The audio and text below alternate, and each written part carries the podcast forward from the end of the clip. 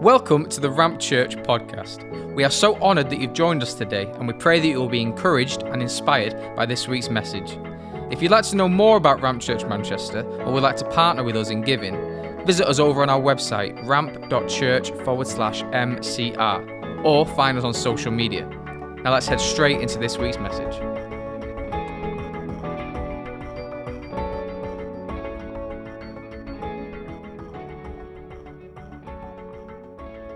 Now, uh, um, on, on to my word, which is what I'm really excited for you about. We're in the middle of a teaching chapter where we're looking at several things, but one of the things is the Great Commission. The Great Commission. Have you, have you heard of the Great Commission?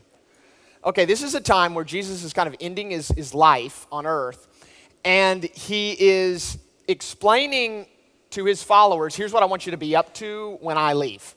Like, this is what I want you to fill your time with when I'm away. This is what I want you to burn with, like passion. This is what I want you to be passionate about. This is your new vocation.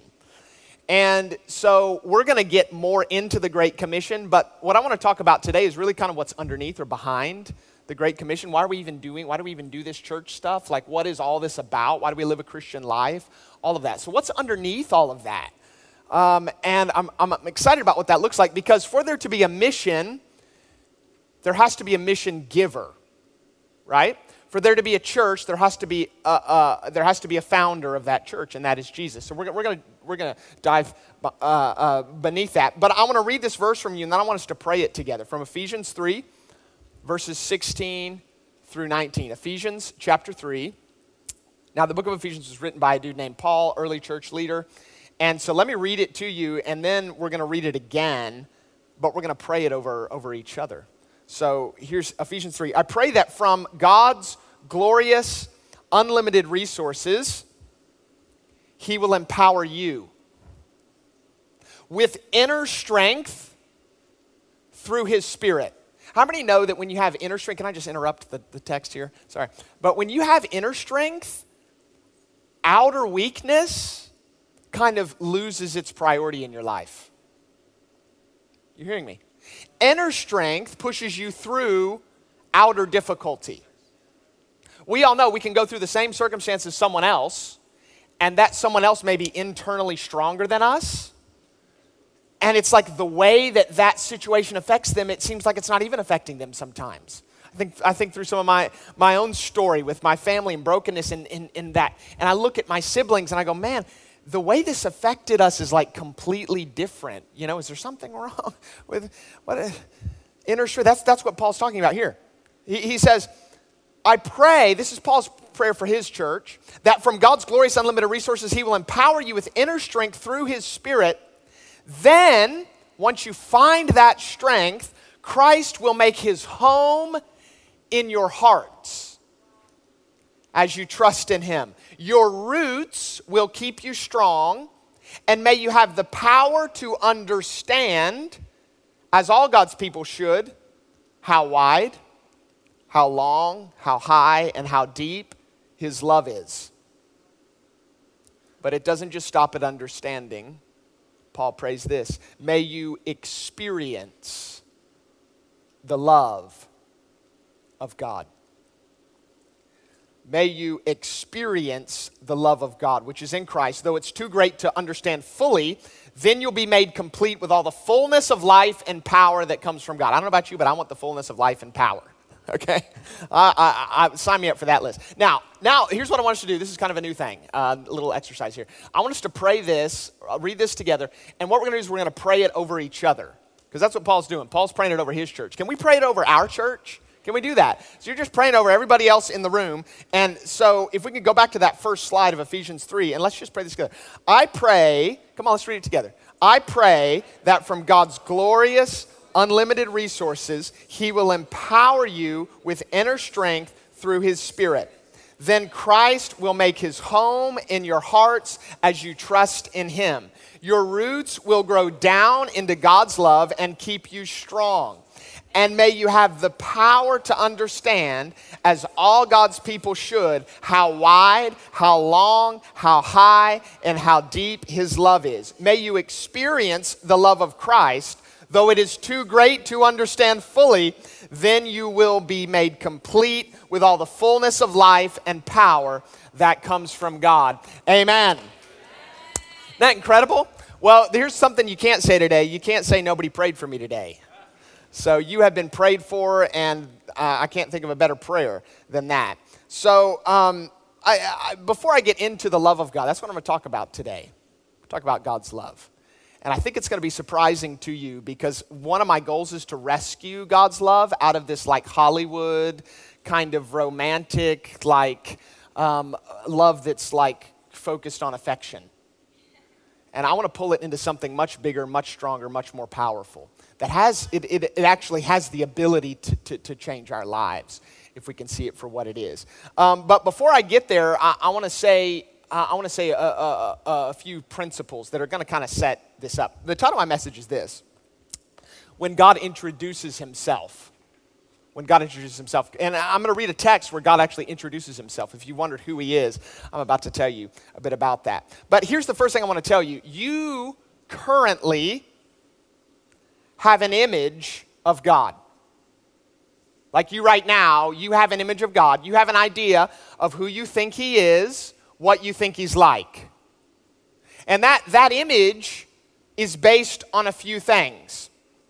Um, your, your image of God first is shaped by your personality. Now, I know like, uh, we, we like to think we're in the modern age, it's 2022, we're really sophisticated, we're really rational. I mean, we have all these big universities. We, I, no, I make my belief decisions based on logic. Pure rationale is the way I guide my life.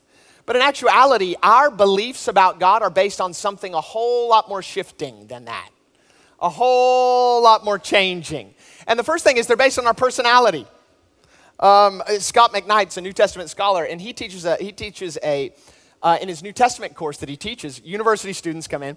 He does like a pre-university course exam uh, test, and there are two parts to the test. The first part is you write down who you think you are, so your personality, your likes and dislikes, and then the second part is you write down who you think God is. And he says it's, it's, it never fails, that those are almost identical in student after student. Because we lean towards the parts of God, this image of God, that we like.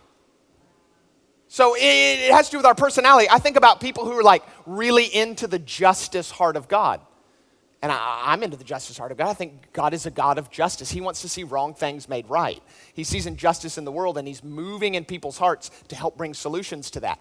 But oftentimes, when they're, oh, they're so, it's like everything they hear from God's about justice. If you get behind that, uh, they're often a black and white kind of a person. It's like, that's, that's how they see the world. Or I know some of my preacher friends who love the, the moving of God's Spirit in services, spontaneity. When you, when you find out about their personality, they're just spontaneous people. They, you know what I mean? They don't make plans. They, so I love the moving of the Holy Spirit.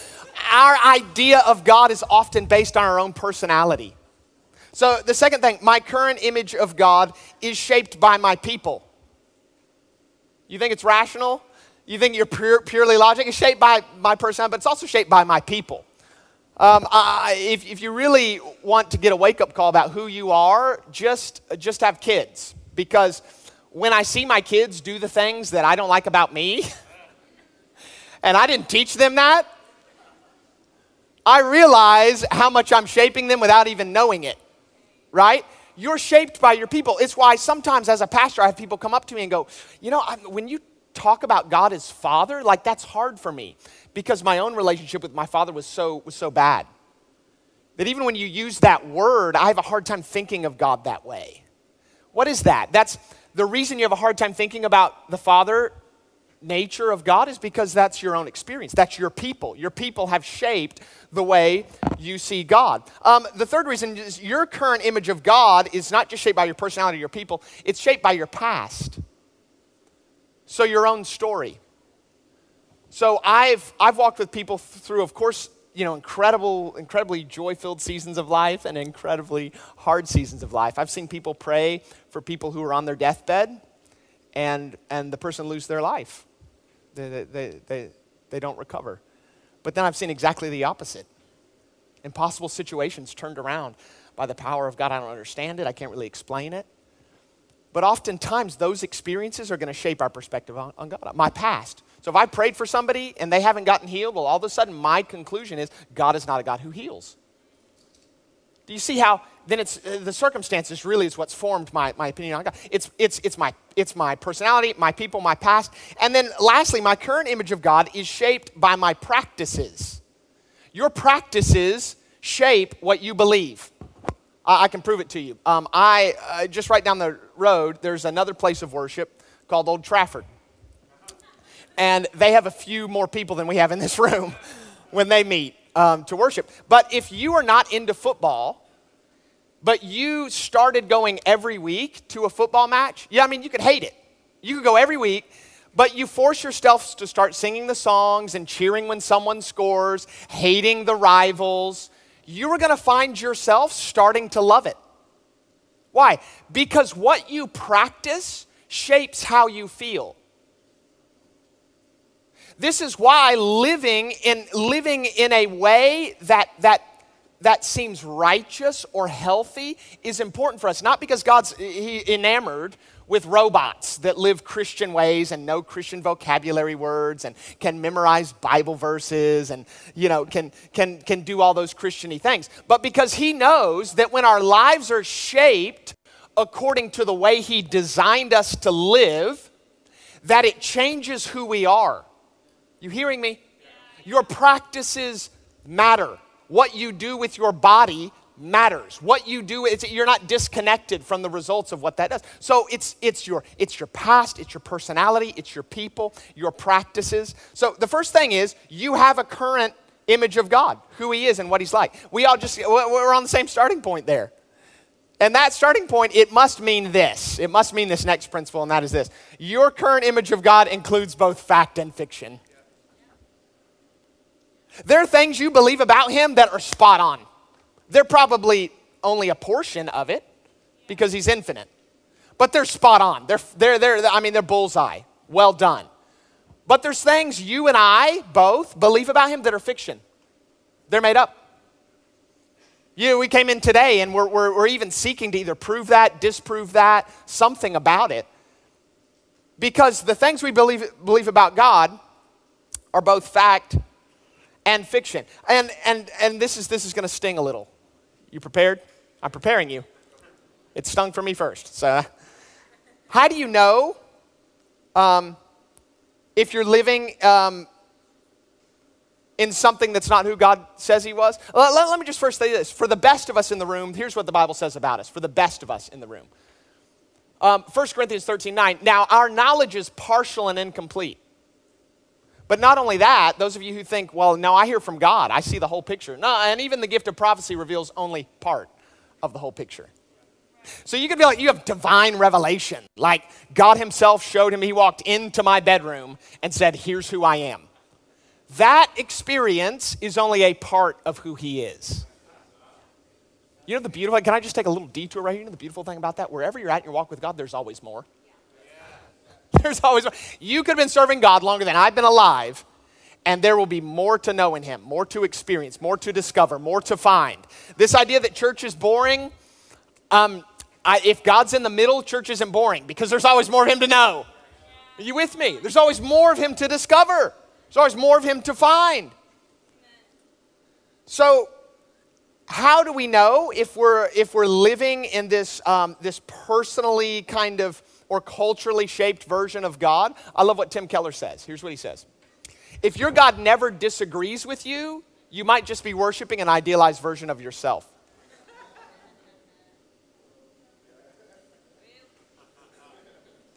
If your God never disagrees with you, you might just be worshiping an idealized version of yourself. You see, sometimes we, we love ourselves and our own opinions to the point that we, that we become godlike in our own eyes. If anything disagrees with me, if anything challenges my perspective, if anything, if anything makes me think different thoughts, it can't be God. Because God has got to be me on my best day. That's God. And everything that doesn't agree with me, can, can I tell you, if following Jesus is not about it, this. It's, it's not summated in this in a certain way to do relationships, or a certain way to, to deal with your sex life, or a certain way to deal with your money, or a certain way to raise your kids, or a certain way to have a career. It's not summated in that. It's it's summated in who is Jesus and what am I going to do about who he is. That's what it's summated in. But at some point, he's going to want to talk to you about all the other stuff. That make sense? He's going to want to talk to you about other stuff. And he doesn't care what BBC says about it. It's not like he's up there insecure. Oh my goodness, BBC did. They did another piece about religion. In church attendance, it's falling. He's not, he doesn't have personal security issues. He knows who he is, and the truth remains the truth, regardless of what you and I think about it. But but if if he never disagrees with us, then we may not be worshiping him. Can I suggest that to you? And here's what you need to ask yourself right here Does my God ever disagree with me or perhaps even offend me? Does my God ever ask me to change my perspective? If it's been a minute, you need to, you need to, you need to maybe take a second look. Have I actually invited him to challenge me? Or maybe even when you go to the Word, when you go to Scripture, you're not just looking for truth, you're just looking for affirmation of what you've already believed. The true God, the real one, is always going, he's always gonna, gonna disagree with me on some points. That's the nature of it. Can we, can we, can we go there together? Can we agree on that? So I love this quote from, um, from A.W. Tozer from his book, The Knowledge of the Holy. This is a fam- famous quote, but I want to I wanna read it with you. Um, this is what he says What comes into our minds when we think about God is the most important thing about us. The history of mankind will probably show that no people has ever risen above its religion. I would argue that in the West, our, probably our current religion is politics. And man's spiritual history will positively demonstrate that no religion has ever been greater than its idea of God. Worship is pure or base as the worshiper entertains high or low thoughts of God. For this reason, the gravest question before the church is always God Himself. The most portentous fact about any man is not what he at a given time may say or do, but what he in his deep heart conceives God to be like. We tend by a secret, this is, this is really neat, listen to this. We tend by a secret law of the soul to move toward our mental image of God. This is true not only of the individual Christian, but of the company of Christians that composes the church. Always the most revealing thing about the church is her idea of God. Let me summate that by, say, by saying this this idea right here. Your life is being shaped by your pursuit of your God. Your life is being shaped by your pursuit of your God. Don't you think it'd be worth making sure the right God is in that, that seat? Your life, my life, is being shaped by our pursuit of our God. Number three, so if, if we have an image of God, and that image includes both fact and fiction, then what, what, what do we do about that? And, and, and here's, here's what I want to say about that. Your image of God can be rooted in Scripture. It's really where it needs. So, what do we do? What do we do if there's fact and fiction? And, well, we come back to something that's, t- that's been tested for centuries. It's got to be rooted in Scripture. And let me even add, for those of us who, who, who, who just want to interpret this any old way we want to, it needs to be interpret, it needs to be rooted in Scripture and the way that that Christian tradition has done it for centuries. The Christian community. Otherwise, everything that I read in here is subject to my opinion, my cultural moment, my, my ideas. But if we, if, if we immerse this book into the Christian community and what the Christian community has stewarded for years, not everything, it's gotten squirrely at times, right? But the baseline, we can trust that interpretation. Uh, you know, this is interesting because it, it really offends our modern sensibilities. Because it suggests that the way to find truth is outside of myself. That offends my modern sensibilities, doesn't it? because our, the modern storyline is everything I need is in here. Have you watched a Disney movie recently? This is like every Disney storyline. Like, I'm a princess, but I shouldn't be a princess. I should just be a normal person and live to do my life. And like, but it's all these restrictions they're putting on me. I need to just be me, right? Like, that is like, like, let it go, let it. I mean, you know what I mean? Like, like nobody can hold me back anymore because it's the truth on the inside. That's the truth that matters. It's every storyline, it's all around us, to the point that to live your truth is the greatest cultural value. To get in tune with your truth. The problem is, my truth changes like every other week.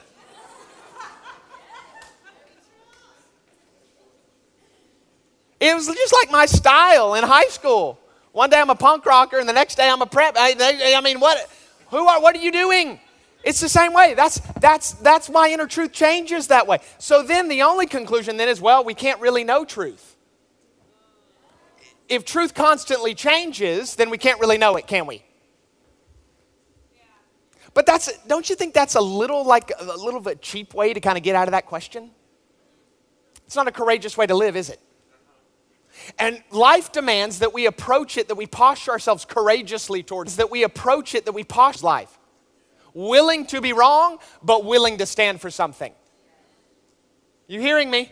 Willing to be wrong, but willing to stand for something. And we can't get to the end of it. Nobody ever got to the end of their life and going, man, I'm so thankful I stood for nothing.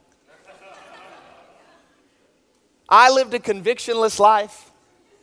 It was beautiful. My, my life motto was whatever. Whatever happens, happens. However much money I have, I have. However my kids turn out, they turn out. No, nobody celebrates the life's lived that way. Why? Because something in us calls that there is something true and I must live for it. You hearing me? And if it's going to be, if that truth is bigger than me, then it has to be rooted and sourced in something. And the Bible calls that something God. That's where it's rooted and sourced. And it is, it's eternal. It's, it's eternal. It, it, was, it was around before you existed, and it'll be around after you're gone. After your bank accounts are in someone else's hands. After your career is being filled by somebody else. After all the stuff that's important to us now, it won't matter in the, in the least. What, what, what, what, what's before and after that? It's God. God's before and after that. But Ecclesiastes tells us, Solomon says, that type of eternal reality, God's placed it into the hearts of every single person. And the reason why there's an ache on the inside of us that feels like I can't satisfy it with this world is because only eternity can satisfy that ache on the inside. That's it. And it can only be satisfied by seeing the God who is real. What comes into your mind when you think about God is the most important thing about you. Every generation each generation must interpret this book for themselves. But it can only be interpreted rightly when it's, when it's interpreted with every generation. You hearing me? That's the journey we're on. So now I want to take you into the story of when God introduces himself. When God introduces himself. We're going to read from Exodus chapter 34. If you're like, oh my goodness, I thought you were closing your message. That was the intro, ladies and gents. But I promise the rest won't be as long as the intro. Exodus 34. Exodus 34. Can I just catch you up on like what's going on in the story? Or we can read it. We can just like start at Genesis 1 and then like read the. What's been going, what's been going on in the story is um, God made some promises to a man named Abraham, said, Here's what I'm going to do in your life. And Abraham then has a bunch of kids, and then those kids end up in slavery eventually in the nation of Egypt. And 400 years of slavery, um, there were hundreds of thousands of people now in Egypt, and they, um, they as, as anything happens for over 400 years, that's their life. They're in slavery, they're, they're slaves.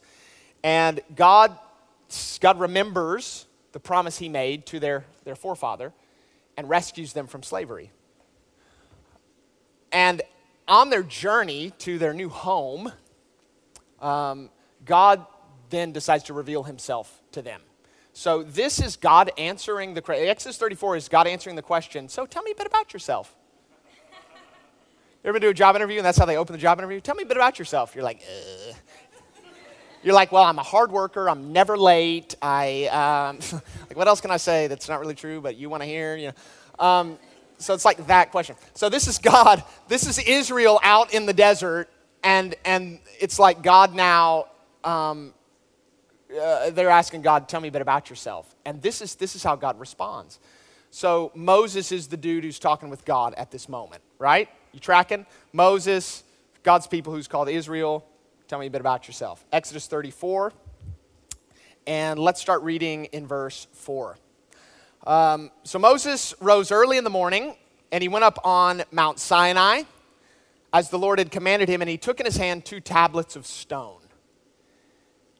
The Lord descended in the cloud and stood with him there and proclaimed his name, the name of, of the Lord. God proclaimed his name to, I mean, this is like early days. This is like they're introducing themselves to each other.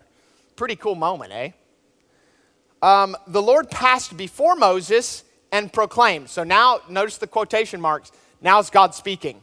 This is what he says Yahweh, Yahweh, it's his name, it's his revealed name, a God merciful and gracious, slow to anger, and abounding in steadfast love. Say love and faithfulness. Keeping steadfast love, say love, for thousands. Forgiving iniquity and transgression and sin, but who will by no means clear the guilty. He's a God of justice.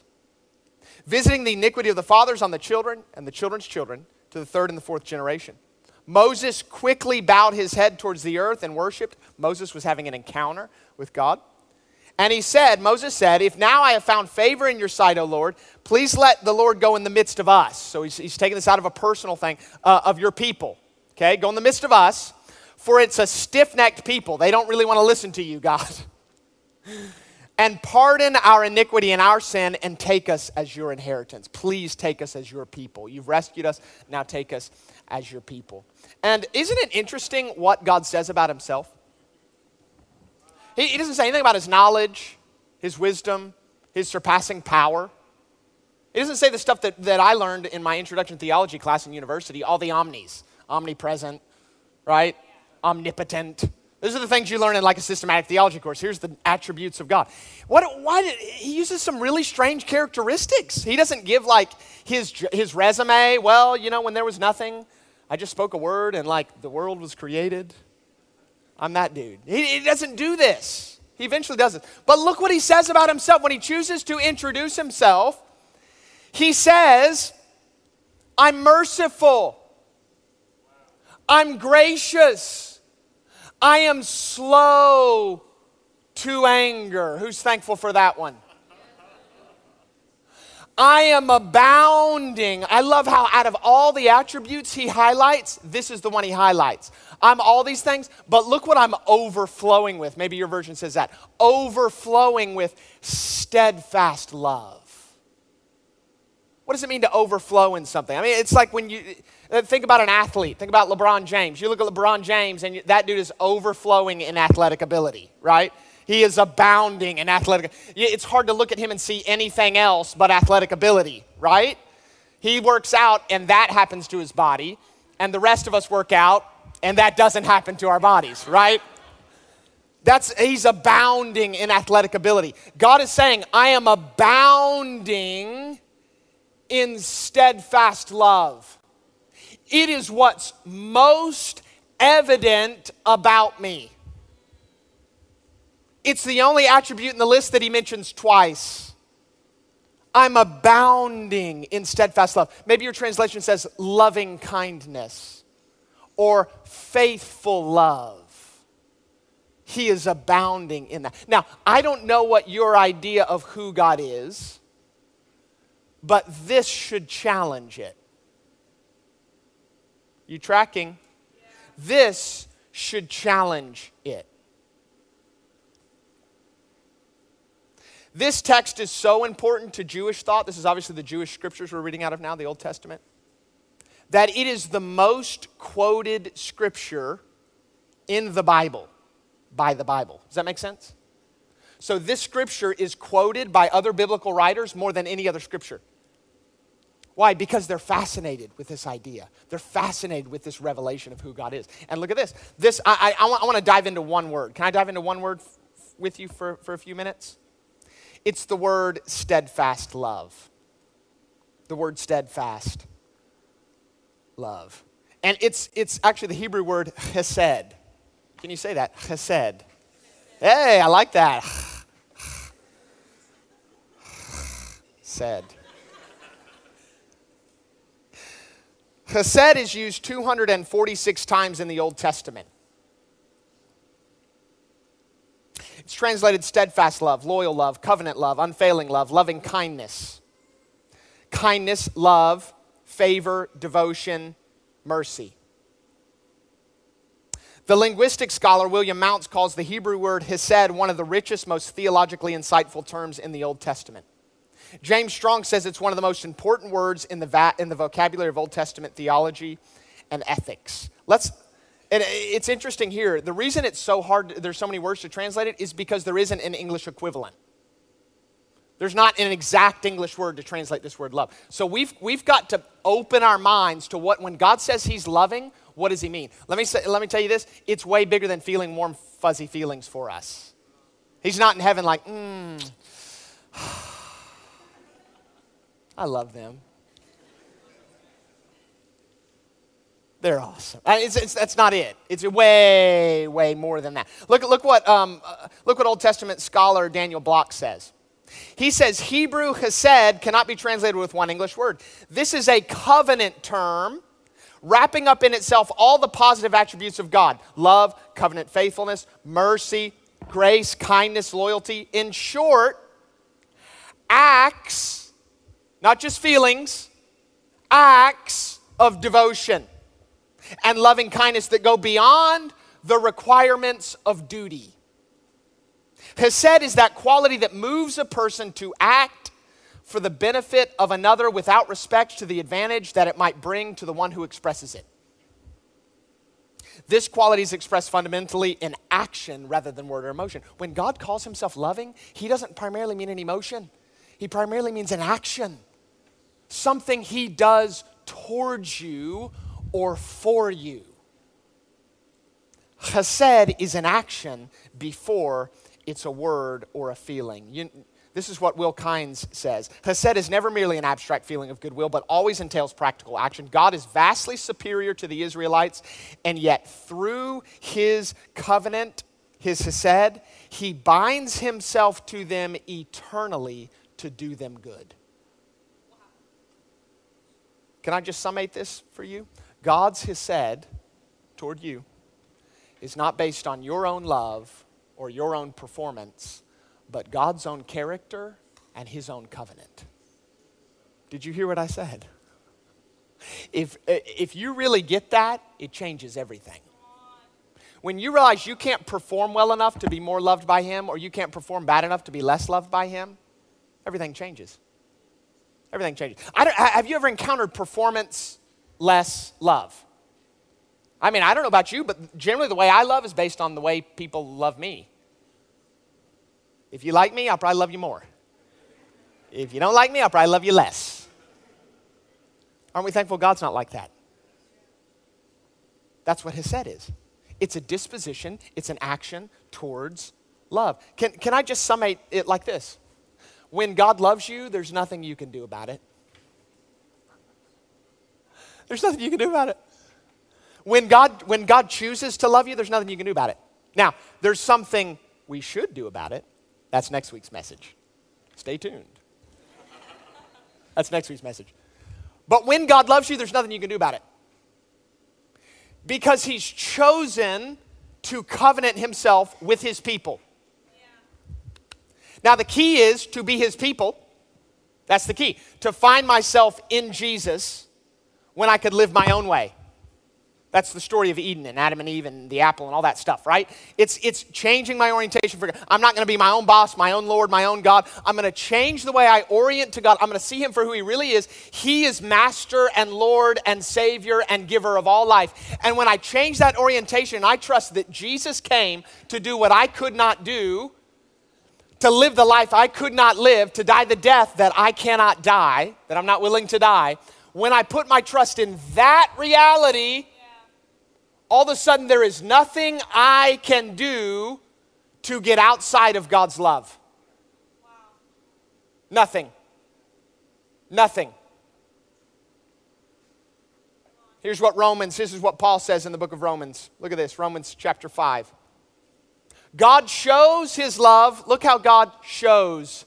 It's not just a feeling that he feels, he's demonstrated it. How? God shows his love for us that while we were still sinners, that, that word sinners, we don't get it in our, on our modern day vernacular because we think it means like going out and partying and getting drunk on Friday night, right? It means there's something in us that is an enemy to God in our hearts. We don't want to see him for who he really is and act like that is who he is. That's why we started this message where we started. When I was an enemy of God, when I didn't want to recognize him as God, Christ still came and died for me. He made the step towards me. That's the reality of the gospel. I love this. Eugene Peterson, he words it like this. This is the way he expounds on this beautiful verse in Romans 5. Christ didn't and doesn't wait for us to get ready. He presented himself for this sacrificial death when we were far too weak and rebellious to do anything to get ourselves ready. And even if, can you go to the next, the, the, the next slides for me? Even if we hadn't been so weak, next slide, we wouldn't have known what to do anyway. We can understand someone dying for a person worth dying for, and we can understand how someone good and noble could inspire us to selfless sacrifice. But God put His love on the line for us by offering His Son in sacrificial death while we were of no use to Him whatsoever.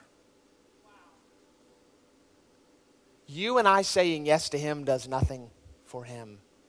It is, it's not like he tells his other deity buddies, one more for me, one less for you. He chooses us because of his Hesed. It is his character, it is his covenant with you. It is not based on what you do or what you don't do. The Christian life, the real Christian life, is lived from this place.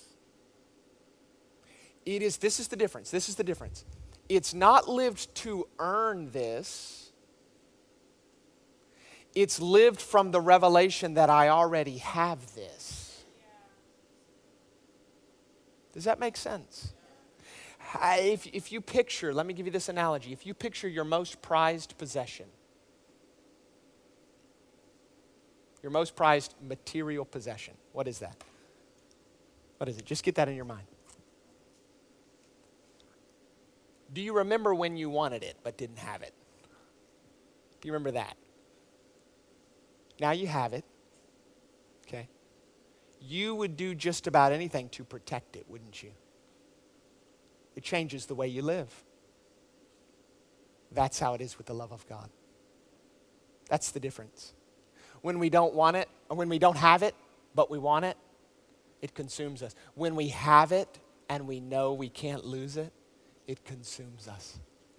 We want to live from that place of knowing I've been found by God and I want to do something about it. Band, can you come?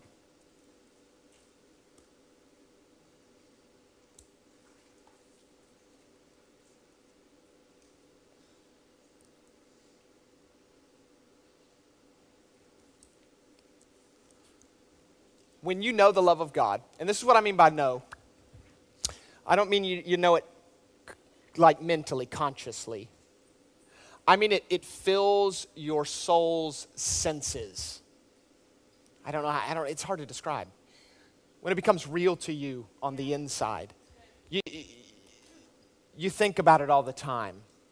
It's like you can't see a movie without th- seeing it in the storyline, or you can't just go throughout your daily life without it becoming real to you. It, it, it changes you. You know what it does? It sets you free. It sets you free from, from needing to prove that you're worth loving. Accomplishments, opinions of other people, success, education, material possessions, all these things that we like, that we're seeking, that we think that is the thing I'm seeking. No, you're actually seeking the thing behind that thing. I want the feeling that I get when that person calls me their friend. I want the feeling that I get when I get to pull up to a stoplight and the emblem on the front of my car is better than the emblem on the car next to me. I want that feeling. Because you know the driving experience, they're not all that different, okay? It's I want that feeling. I want I want that. You're seeking something from that. But when you've already got it, what happens in your life? When you already found it, when there is no success great enough that it could add to the feelings of acceptance you're already feeling, what happens? I'll tell you what happens freedom. Freedom happens. I'm not disconnected in a weird, in, in, in a weird, like, Eastern sort of a, I'm disconnected from reality and I'm living in an ideal, idealized world. That's not what I mean. I mean, you're disconnected from the effects of acceptance or not being accepted by that thing or that person or that group. Are you hearing me? Why? Because I have already been accepted by God. You're set free from the fear of rejection or failure. You're set free f- to love others as God loves you.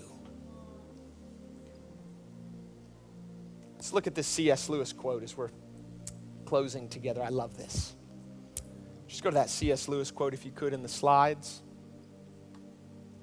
This is what C.S. Lewis says. I read in a periodical the other day that the fundamental thing is how we think of God. Remember how we started this message? How you think about God's the most important thing about you. C.S. Lewis is responding to that idea. Look what he says. By God Himself, it is not. How God thinks of us is not only more important, but infinitely more important. Indeed, how we think of Him, how we think of Him is of no importance except insofar as it is related to how He thinks of us. It is written that we shall stand before Him, shall appear, shall be inspected. The promise of glory is the promise, almost incredible, hard to believe, and only possible by the work of Christ. That some of us, that any of us who really chooses, shall actually survive that examination, shall, find approval, shall please God, to, to please God, to be a real ingredient in the divine happiness, to be loved by God. Not merely pitied, but delighted in, as an artist delights in his work or a father in a son. It seems impossible. A weight or burden of glory which our thoughts can hardly sustain, but so it is. You want me to tell you what's more important than your right thoughts about God? It's God's thoughts about you. And today, He's not pushing you away, He's drawing you near. The source of grace and mercy, love, life itself. He's not demanding that you see Him rightly before He comes. Today, He's running towards you. He's coming to you. He wants to explode His grace and His mercy into your situation in a way that is undeniable. Stand on your feet all around this room.